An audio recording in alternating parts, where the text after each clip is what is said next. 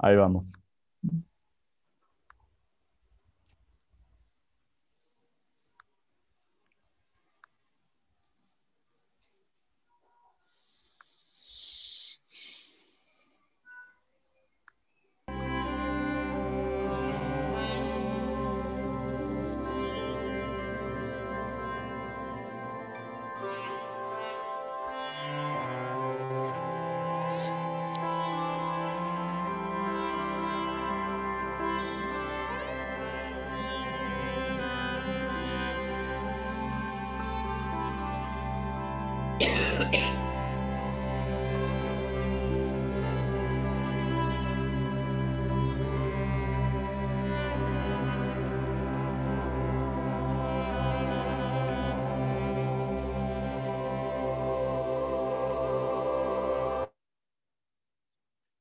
Bueno, muy buenos días. Estamos en una nueva entrega de la Universidad de la Conciencia en estos programas que estamos haciendo de inconsciencia, poner conciencia a temas humanos que nos ayudan a reflexionar juntos.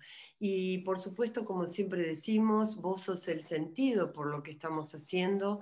Dios quiera podamos llevarte hoy luz a tu alma, a tu corazón y también todas las preguntas que quieras hacernos, comentarios, testimonios, son bienvenidos y al final del programa los vamos a, a transmitir porque me parece fundamental que podamos generar este diálogo. Hoy es un programa muy especial, espero poder cumplir, de poder hablar todo el día en, este programa. ¿Por qué? Porque primero es 27 de noviembre. Eh, este programa está hecho con la conciencia de este día porque hace cinco años he despedido a mi madre.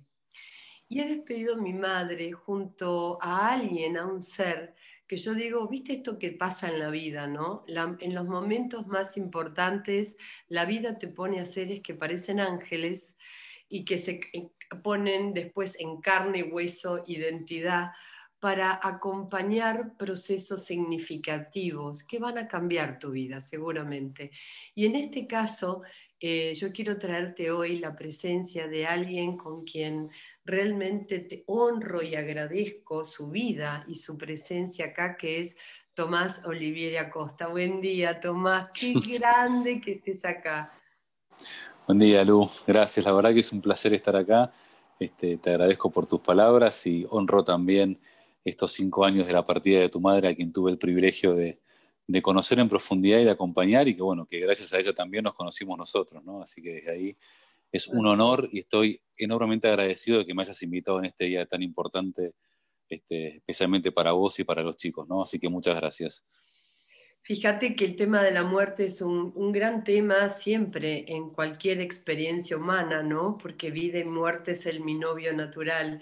Y, y, en esta época que estamos viviendo también como sociedad y cambio de conciencia planetaria, es, este, digamos, es un tema que hay que hablar.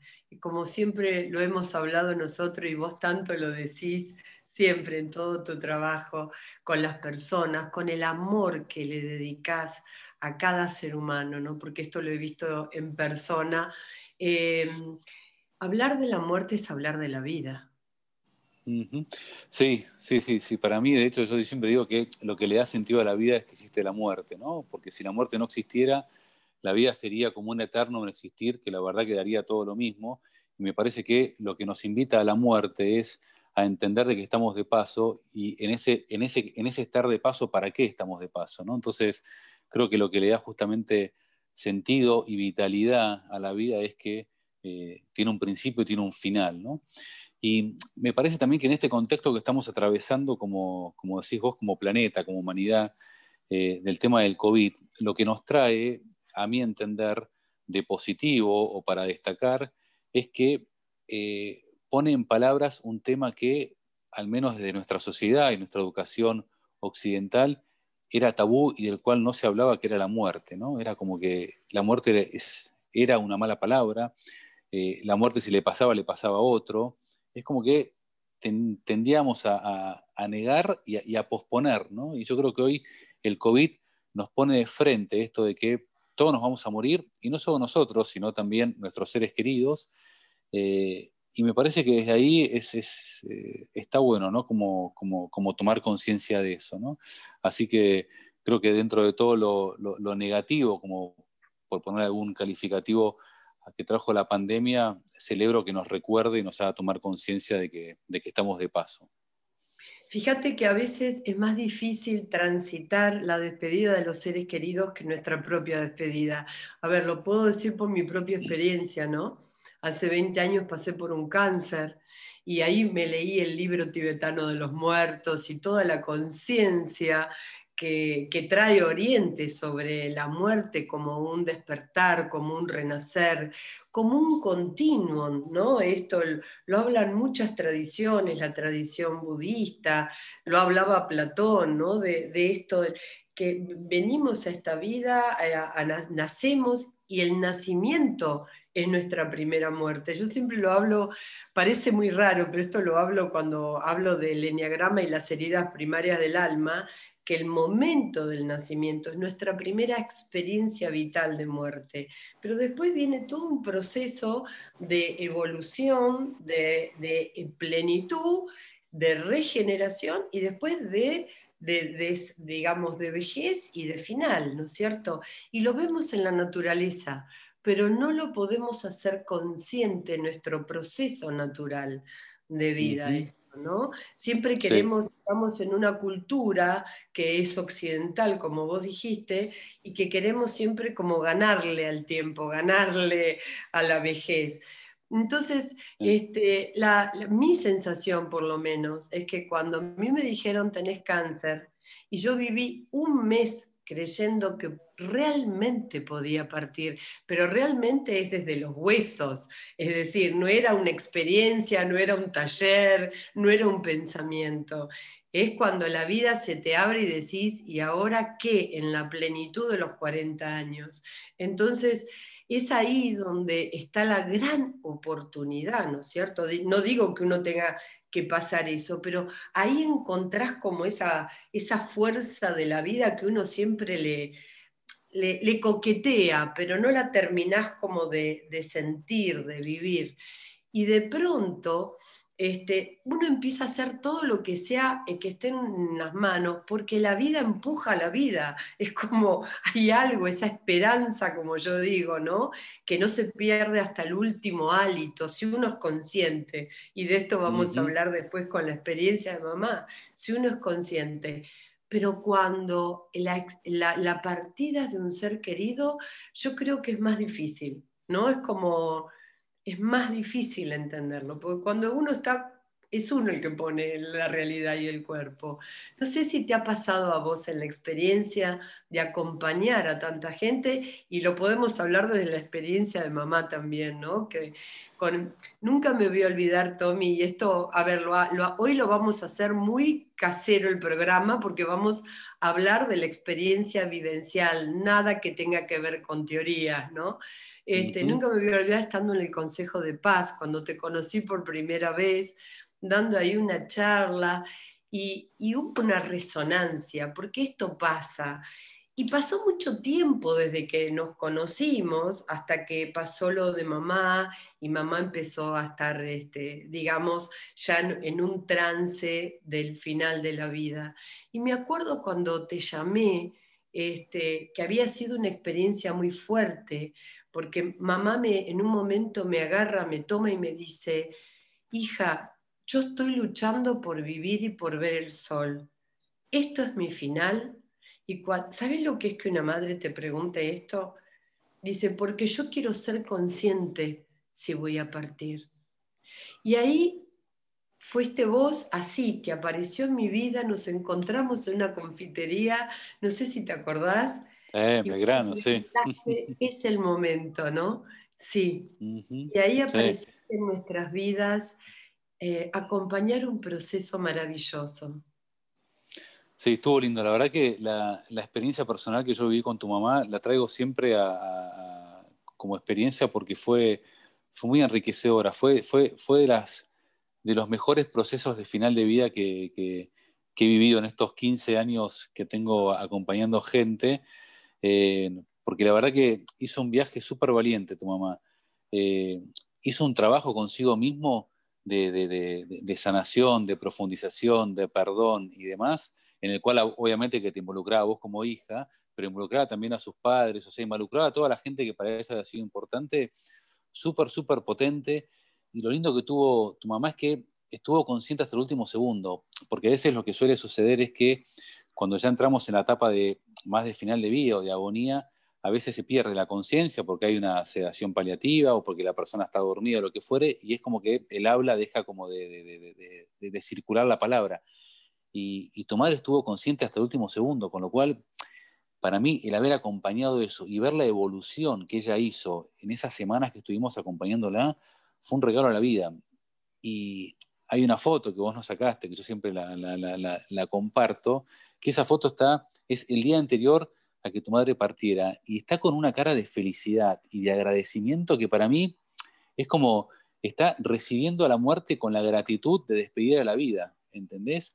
Pero como, como, como, parte de un todo, ¿entendés? Y con una conciencia, me acuerdo que el día anterior a que partiera vino el médico a revisarla y tu mamá lo vio y lo miró como diciéndole, ya no hay nada más para hacer desde la medicina, o sea, ya está, o sea, gracias por haber venido, pero anda tranquilo que no, y estaba con una paz y una felicidad que era, la verdad que fue, fue un canto a la vida el cómo murió.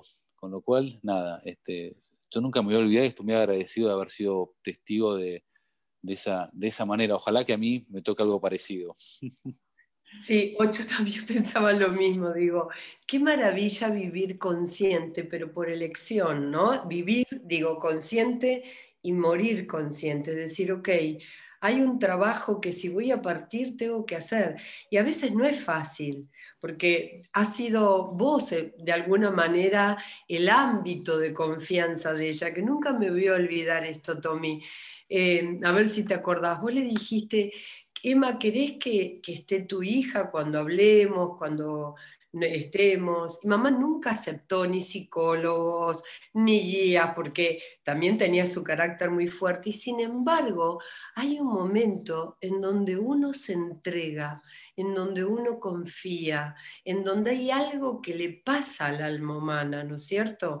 Y, y esa entrega, esa confianza, en ese amor que se generó en el vínculo también, porque tu, vínculo amoroso generó también eso. Y ella dijo, no, no, yo quiero que esté. Y me hizo testigo de, todo su proceso. Y, y, también era relevante ver a una persona cómo empieza a recordar dolores de chica, cuando empieza a recordar problemas con sus hermanos. Eh, digo, todo esto que a veces nos cuesta tanto en la vida, ponerle palabra, ponerle nombre, decir perdón o, hablar con alguien que, no hablamos, ¿no? Y en un momento así como es absolutamente necesario irnos libres. Sí, y sabes lo importante de esto, eh, Lu, eh, a tu mamá siempre se le fue con la verdad. Entonces, y cuando nosotros vamos con la verdad, la verdad también nos habilita a poder decir y poner en palabras todo lo que estamos sintiendo, que no siempre se da, ¿eh? porque en, esto de acompañar gente en final de vida hay un término que se utiliza mucho y que está lamentablemente todavía muy presente, que es la conspiración del silencio. ¿Qué quiere decir esto? Cuando desde los familiares, muchas veces en en acuerdo con el médico que está acompañando, que suele ser el oncólogo, no se le dice a quien se está muriendo la gravedad o el avance de la enfermedad por miedo que se deprima, que se le basan las esperanzas o lo que fuere. Y cuando no le decimos la verdad, le, quitamos la posibilidad de justamente hacer todo este trabajo tan lindo y tan sanador que hizo tu madre, porque ella desde el primer día sabía que se iba a morir, a ver, todos nos vamos a morir, ¿no? Pero ella sabía que su proximidad estadísticamente por el avance de la enfermedad era mucho más cercana que la que cualquiera de nosotros, y eso le preparó, le, permitió a ella prepararse con un nivel de profundidad. Yo me acuerdo que con Emma, ¿sabes lo que hacíamos? Yo, por ejemplo, iba un lunes y volvía el miércoles, y el lunes al miércoles yo le daba un objetivo para trabajar.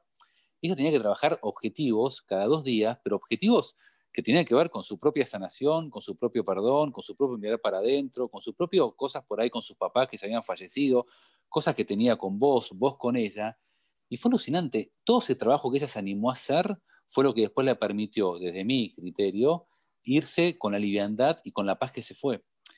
Pero ¿por qué? ¿Por qué pudo hacer todo esto? Porque ella te pudo habilitar a vos y vos habilitarla a esa la posibilidad de hablar de que se iba a morir y a partir de ahí acercarle a alguien por ahí, que en este caso me tocó por fortuna ser yo, pero que junto con vos pudimos acompañarla, pero porque siempre fuimos con la verdad. Y esto lo quiero decir, Lu, porque seguramente si, hay alguien que nos esté escuchando y que esté con, con un familiar que esté transitando una enfermedad que amenaza su vida, yo siempre digo, digamos la verdad. La verdad nunca duele. Lo que duele es cómo lo decimos. Y duele mucho más lo que no decimos que lo que decimos. Y aparte también es un derecho de las personas en final de vida el saber la verdad. El saber hasta dónde quieran saber, ¿no? Pero siempre ir con la verdad, porque si no le estamos impidiendo vivir lo alucinante que vivió tu mamá, ¿no? Y vos como hija también, que yo me acuerdo, ¿eh? Yo, he, sido testigo de conversaciones entre vos y tu madre, Lu, que mientras sucedían, yo decía, qué lindo esto que me está regalando la vida. Porque son un testigo de algo que era muy íntimo, ¿entendés? Y que lo viví yo. O sea, y, para mí es un regalo eso, ¿entendés? Recordámela, porque es increíble. Uno cuando está en ese momento, estás en tantas cosas, ¿no es cierto? Que, es decir, en tantos roles, por decir así. Este... Había una cosa puntual que no, no, no, voy a entrar en detalle por, por, una cuestión de respeto hacia tu madre y vos también que estuviste ahí, pero ella tenía algunas cuestiones pendientes por ahí como madre para con vos, como hija, vos aparte siendo hija única, mm. con toda la cara que también eso implica, ¿no? Porque hay que ser hijo único y acompañar a sus padres a partir. Oh. Este, pero yo me acuerdo que primero trabajando con ella sola y después sumándote a vos, haber trabajado con ella y preparado conversaciones que ella tenía pendientes con vos y que después escucharlas en vivo y en directo, que no importa el contenido, lo importante es lo importante que eran para ella el poder decírtelo para sentir paz y poder cerrar su vida desde otro lugar. Y yo ser testigo de eso y vos también de animarte a poner el cuerpo y estar ahí, ¿no? Porque eh, contándolo parece todo muy divino, muy amoroso y muy romántico, pero hay que estar ahí poniendo el cuerpo y, y transitando todo eso, ¿no? Pero fue súper sanador y súper enriquecedor y súper liberador para tu mamá también. Y me imagino que para vos como hija, vivir una cosa así también con tu mamá, este, nada, es, es, fuerte, pero también es muy sanador, ¿no? Eh, nada, así que Fíjate que me acuerdo de algo, que esto sirve para todos nosotros, ¿no? Que tenemos en esta vida, que decimos que tenemos tener tanto el control de las cosas y saber hacia dónde vamos, todos estos mensajes que ¿no? nos empodera y de golpe en estos momentos uno encuentra otro poder que no es ese. Y nunca me voy a olvidar que un día a las cuatro y media de la mañana me hace llamar para, para, que vaya. Y yo dije, bueno, es el final. No fue muy, digamos, fue una semana antes de, del final. Y, este, y voy para allá y había dos cosas, me dice, te las tengo que decir. Era como que no había tiempo, porque el tiempo cambia, el tiempo pasa a ser ahora, no dentro de una hora o mañana, ¿no? Porque es, la, es, es ahora. Y si uno tuviera esa conciencia de ese presente, bueno, y a mí me pasó que vivo a 50 kilómetros, agarré, agarré el auto a esa hora, me fui volando y cuando escuché lo que estaba escuchando dije, ah, hice así, porque me, me dijo dos cosas. Me dice, Lucía, dice, estaba, así me dijo, estaba en el planetario, planetario, el lugar que tenemos acá en la Argentina, dice, y, y, creía planetario, ella le encantaba porque de ahí veía el cielo, dice, y vi a la humanidad, y en esa humanidad estaba acá dentro mío, no estaba afuera, ¿Esto es el amor? ¿Hay un amor diferente al que yo sentí? ¿Qué es esto? Y me lo venía a preguntar a mí, porque decía que yo era más espiritual. Y por otro lado, me mira y me dice, hija, quise controlar toda mi vida a vos y hasta Dios. Perdón, cuánto mi vida se manejó por el control. Claro, en ese momento para mí eso fue no sanador, es como que ya estaba, ya había entendido todo, ¿no? Pero qué, qué fuerza, qué honestidad para reconocer eso, que es parte hasta de una estructura de la personalidad, ¿no? Donde la mantuvo, la mantuvo viva, fuerte. Eh, sí, sí, porque tenía, tenía, tenía su carácter tu mamá también. ¿eh? claro que sí. Era una persona firme así de... Claro que sí. Este, pero muy humilde, por eso a mí también me asombró mucho, muy humilde desde el lugar que se, que se permitía, em, que se permitía trabajarse y lo que a mí también me habilitaba poder compartir con ella, porque yo no dejaba de ser un extraño que venía y que le decía ciertas cosas y con una humildad y una apertura las, las, las tomaba y las trabajaba. Lu, que era, pero admirable. ¿eh? Para, para, una persona, creo que cumplía 90 años o estaba, pues, 92. estaba cerca de Ah, 92. Bueno, para una persona de la generación de ella, educada de otra, con otra cultura y demás, estar tan abierta a recibir y a generar ciertas conversaciones que para mí fueron, este, por eso te digo, hubo desde ella una apertura a permitirse a ser acompañada y trabajarse que fue, pero increíble. ¿eh? Vos sabés que Platón antes de morir decía o dijo, eh, practiquen el morir, ¿no? Le dijo a sus, a sus discípulos, pero cuando, cuando dijo practiquen el morir, nosotros lo asociamos por ahí a practicar el morir, bueno, me imagino que estoy muriendo y cómo practicarlo. en realidad practicar el morir, de lo que eh, dijo Platón, según mi interpretación, fue practiquen el morir desde la conciencia de practiquen el vivir.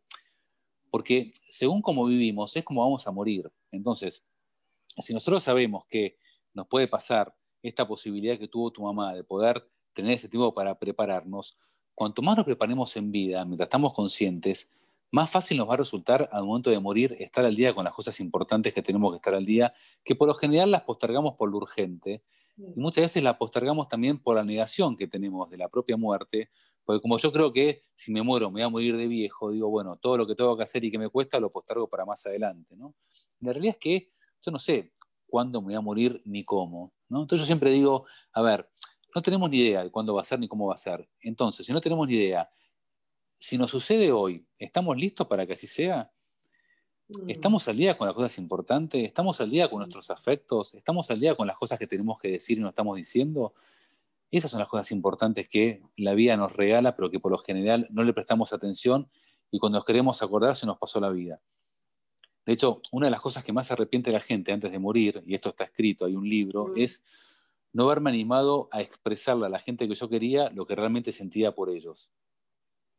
Entonces, por esto por no animarme, por la vergüenza, por el orgullo, por el ego, por lo que fuere, ¿no? Esto de postergar.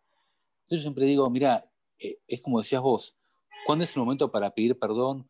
¿Cuándo es el momento para perdonar? ¿Cuándo es el momento para decir te quiero? ¿Cuándo es el momento para agradecer? Hoy. Porque hoy estamos.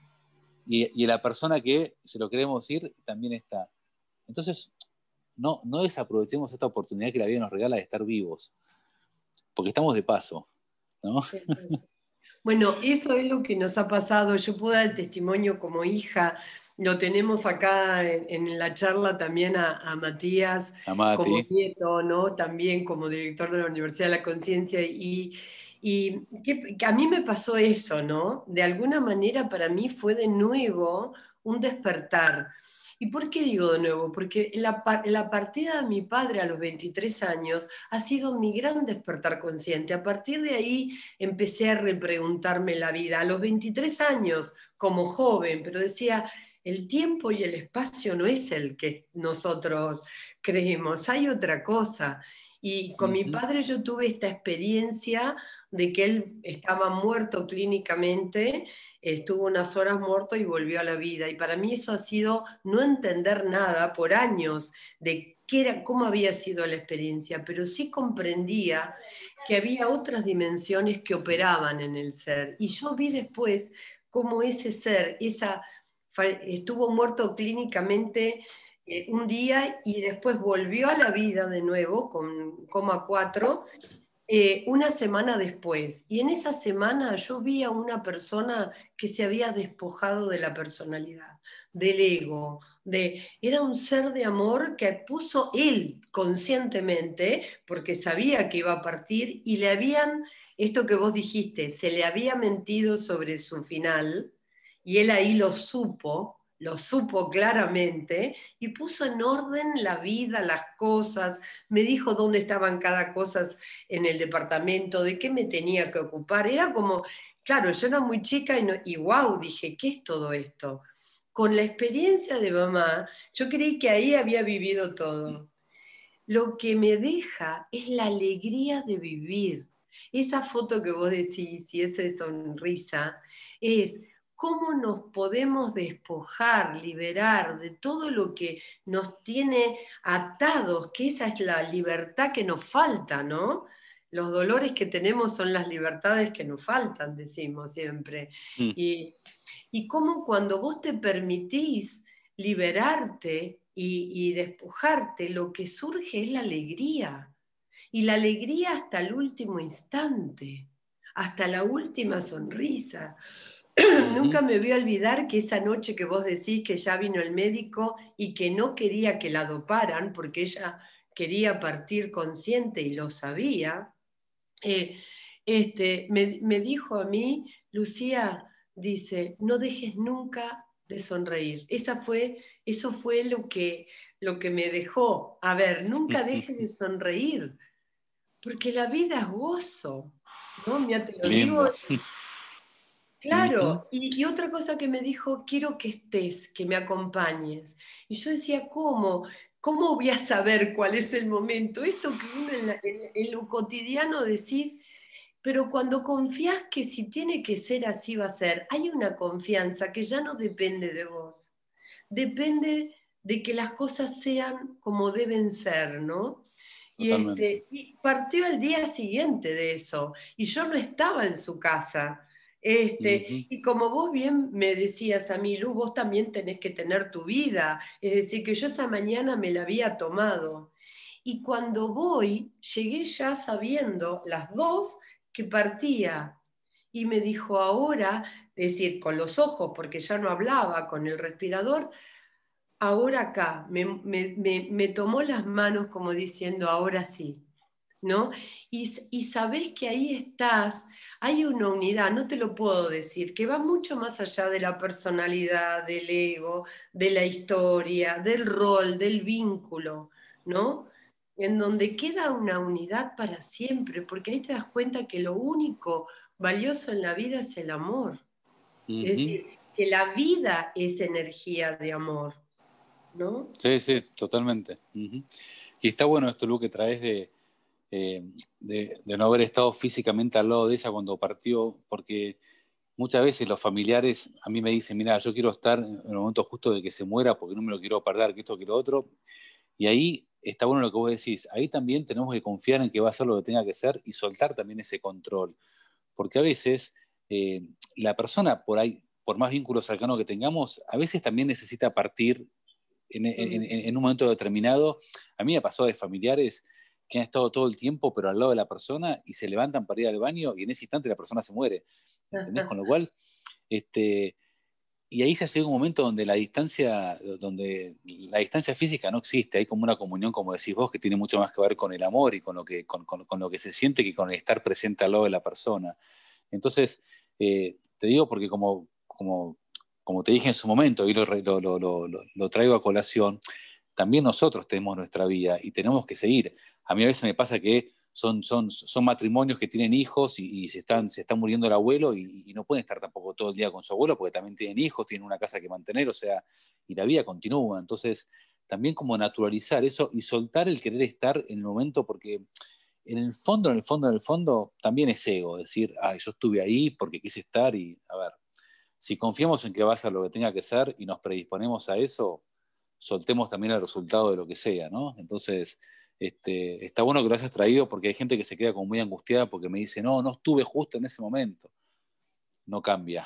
Exacto. Y a veces con culpa, culpa de no haber Sí, totalmente, sí, sí, sí, un cargo de conciencia Bueno, acá Mati también nos puede dar su testimonio como, como nieto, ¿no? Es decir, cómo cada generación vive esta, esta partida, ¿no? De un ser que, y de todos los seres, pues también pienso en las personas que, como vos decís, que uno no se puede despedir, y también en esta sintonía del amor nos dejan aprendizajes. Mati, contale.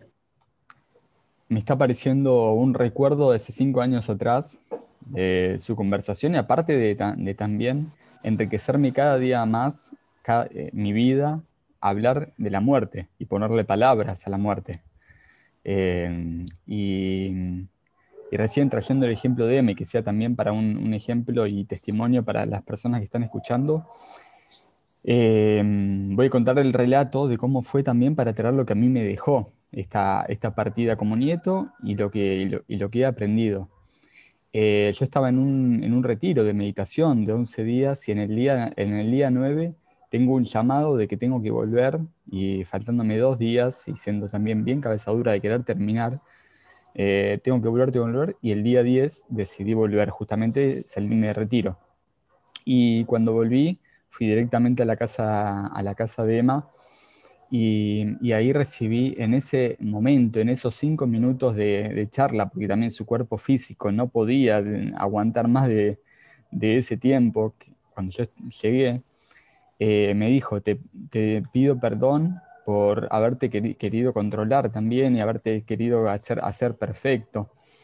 Eh, y es tan, tan eterno el recibir de una persona que está en sus últimos momentos ese perdón del que hablaban, ese, eso que vos decías, Tommy, también de darle la oportunidad a la persona a que exprese y a que también se vaya limpio, libre de sufrimiento.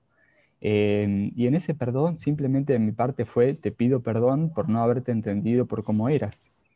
Eh, y, en eso fue, fueron cinco minutos de, vida que mm, dentro de, de mí de yo como nieto, querer, quererla disfrutar como, como nieto, como abuela, querer que me saque a jugar, eh, lo sustituyó y no me quedé con ese remordimiento o bronca de que la abuela me controlaba y no me dejaba eh, correr, gritar, patalear o lo que tenga ganas. Eh, sino me, me, quedé con eso. Y en eso también me habla de, de Yogananda, me habla de su, de su pasado con habiendo estudiado mm, eh, temas de, espiritualidad. Eh, y yo, claro, dentro de lo conceptual la tenía como alguien que era atea, por decirlo de alguna forma. Entonces, eh, o hipercristiana, pero no, había tenido una vida muy trascendental, vivida a su forma muy espiritual. Entonces, también como mensaje, el decir, lo espiritual no se, no se mide por cuánto hables de, meditación, de yoga, de enneagrama, o, estés haciendo OMI con los ojos cerrados o viviendo en la cima del Himalaya, sino por cuánta plenitud, que es lo que trajiste vos, Tommy, recién, eh, con cuánta plenitud vivas la vida, porque se va, se va a traslucir también en cadena, eh, como cascada para abajo. Entonces, eh, este mensaje y entender la espiritualidad, cómo la vivió, eh, mi abuela fue fabuloso. Y a partir de ahí, eh, ese día estuve, a los dos días me iba de viaje, fui, fui me fui de viaje y partió.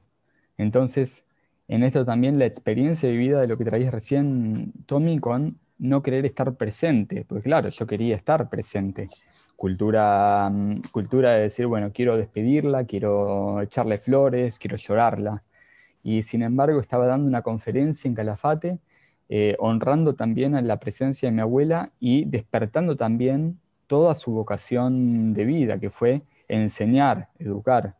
A partir de ahí nació en mí un educador, nació en mí alguien que, quiso también montar algo más a nivel institucional en la educación y decir, la, la persona, por más de que, de que muera, por más de que haya dolores, que nos atañen como seres humanos, porque tenemos emociones, porque es un ser querido, porque tenemos que, duelar ese proceso, eh, la persona sigue en, vida con su huella, con su espíritu, con su legado, em, y eso no es más que alegría para los que, para los que seguimos en vida.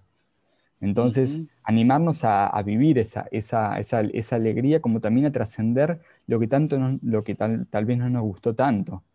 Y no, no es un tema ahora del programa, pero eh, cómo, podemos en este año de tantas muertes, por decirlo de alguna forma, eh, marcado, muertes que están, eh, están en boga y tantos procesos, cómo también como sociedad empezamos a vernos como uno solo.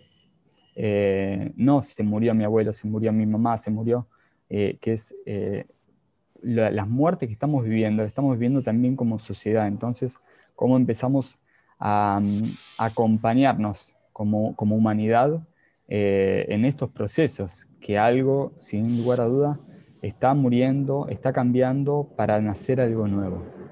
Eh, pero como nieto, si hay nietos acá y si hay padres también que, tienen eh, padres e hijos, que se animen a, que se reconstituya ese vínculo de nietos y, de abuelos eh, fuera de las formas. Porque tu mamá puede ser muy controladora, tu abuela puede ser muy controladora o abuelo, puede, ser, puede tener estructuras diferentes a vos de la personalidad.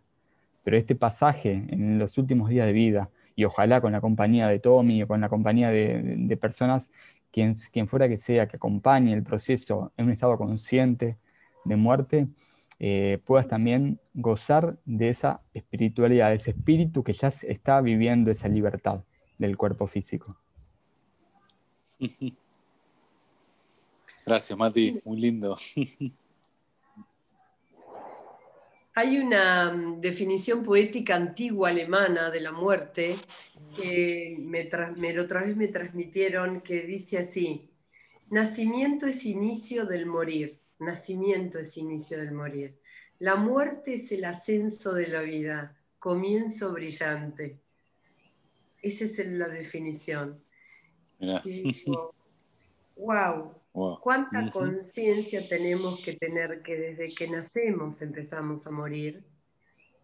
Y que cada situación en nuestra vida es una pequeña muerte, ¿no? El crecimiento de nuestros hijos, vos ahora tenés hijos chiquitos, el, ver las etapas, el dejar al hijo en el jardín, el ver cuando ya se va de casa, es decir, las etapas de ahora que lo veo a Matías y otra hija, digo, el crecimiento natural y el dejar ir, eh, ¿no? Como uno, como experiencia también, son pequeñas muertes. El dejar ir los años de juventud y el proceso que uno naturalmente va viviendo y escucharse y dejar escuchar al cuerpo de uno en cada momento en la etapa son pequeñas muertes, ¿no? Las muertes de los lugares, los cambios o las situaciones de ámbitos, de lugares de pertenencia.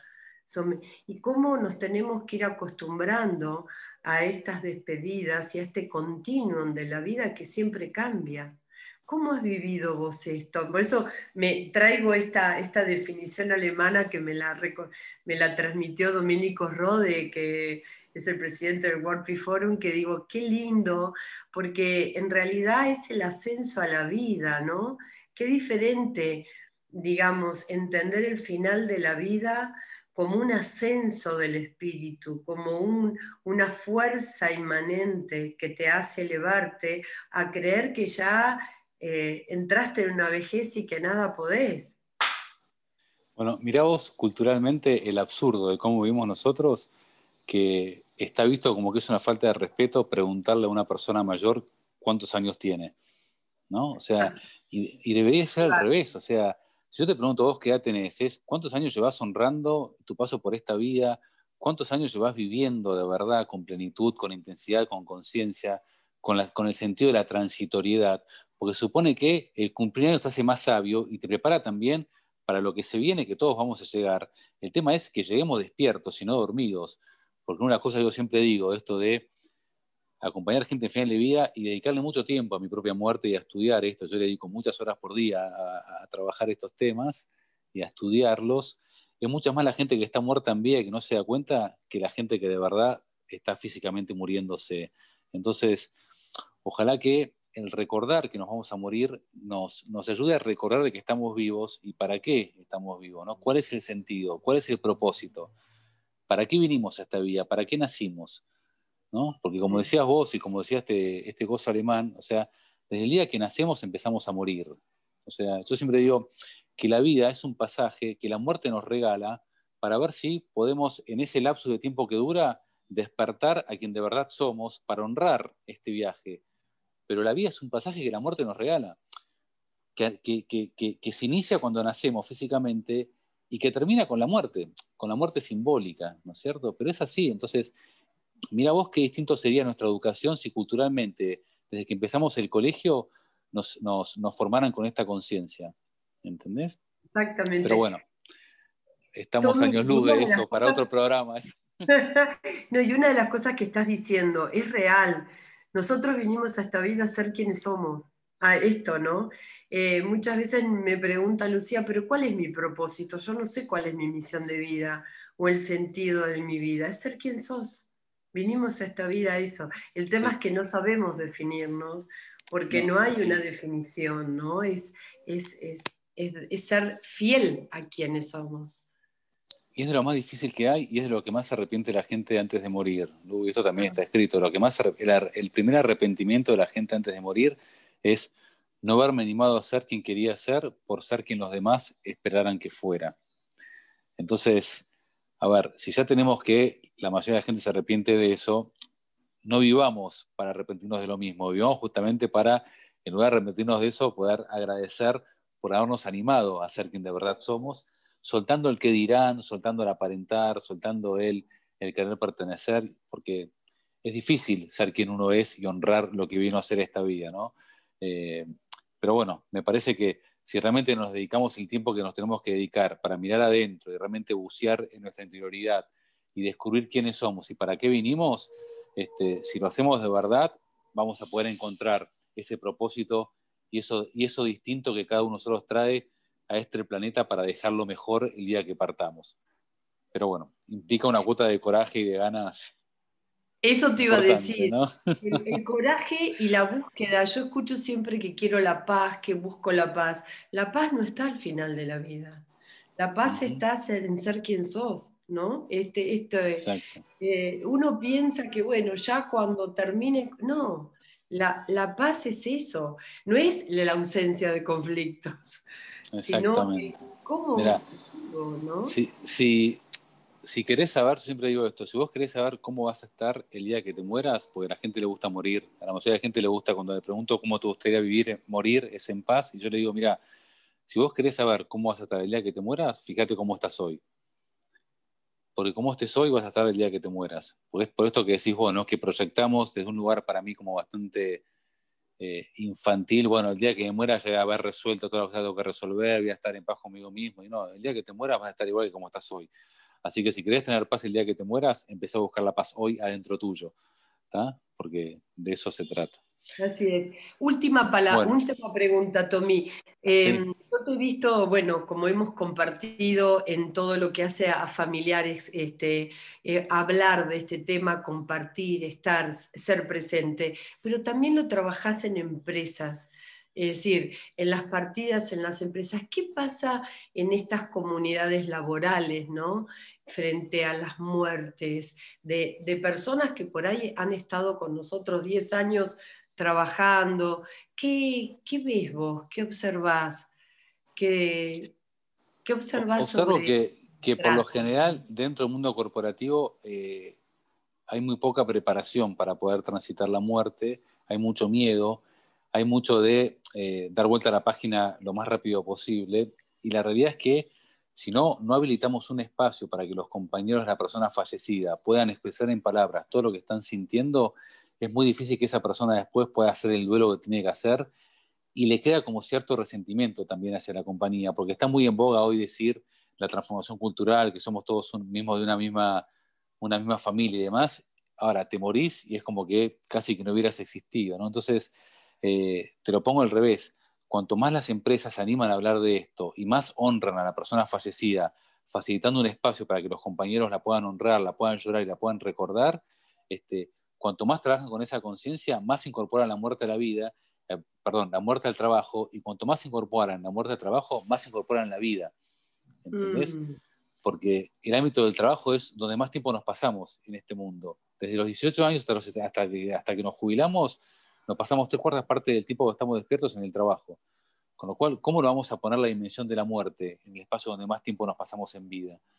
¿Entendés? Entonces, que nos atañe, porque no es solamente los, seres queridos.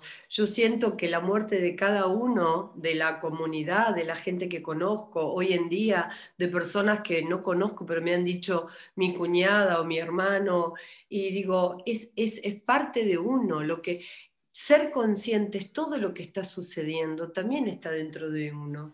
Nuestra mm. sociedad como hoy está, está dentro de uno. Y es uno el que tiene que revisar y ser responsable por lo que está viendo de la sociedad. Porque eso también es parte, ¿no? No está fuera. Cuando vos te haces parte de la comunidad, ¿no? Eh, Exactamente. eso es el ABC para, si querés, para no hablar tanto de la espiritualidad, de la física cuántica. Hoy la física cuántica viene a demostrar todo lo que las grandes religiones y la espiritualidad de Oriente sostiene hace 6.000 años atrás, que todos somos uno, que todos somos energía, que lo que vemos afuera es lo que tenemos adentro y el famoso principio de correspondencia, ¿no? que como es adentro es afuera, con lo cual nada cambia, yo cambio y todo cambia. ¿no? Y esto no tiene nada que ver con la espiritualidad, es 100% física cuántica. Así que para los no creyentes les, les, les traigo lo que hoy la física cuántica está poniendo en palabras y está demostrando, así que para no discutir, pues la gente que no cree en la espiritualidad dice, bueno, pero no, esto es totalmente física cuántica, somos todos energía y como bien decís vos, somos todos parte de lo mismo. Tommy, gracias por ser un compañero de vida, de ruta, de alma, de un hermano del alma. Te honro en este día y en esta presencia y gracias por haberme vos este, invitado a mí a hablar de una experiencia tan trascendente que para mí fue la partida de mi madre, pero en donde vos también has, sido eh, un despertador, ¿no es cierto?, de que así sea. Y, y, honro en esta relación la alegría de vivir. Honro en esta charla que tenemos que cada uno ahora, ahora, si nos estás escuchando, vayas y agradezcas a la primera persona que se te cruce. Vayas y agradezcas a tu cuerpo, a tu ser, a tu vida, donde estés, por lo que estés viviendo, ¿no? El agradecimiento nos, nos crea una nueva dimensión de empezar a valorar lo que aquí está en nuestro presente, que como vos dijiste, es lo que nos atraviesa. Y a mí me dejó la urgencia de la muerte aprender lo esencial del día a día, que en realidad en lo simple del día a día está el, contenido más extraordinario y milagroso, de la vida. Así que gracias, no, te puedo decir otra cosa, porque bueno, eh, tenerte en esta, en esta, creo que no es para los demás, perdón lo que voy a decir, creo que ha sido una bendición para mí esta charla hoy, ¿no? En principio.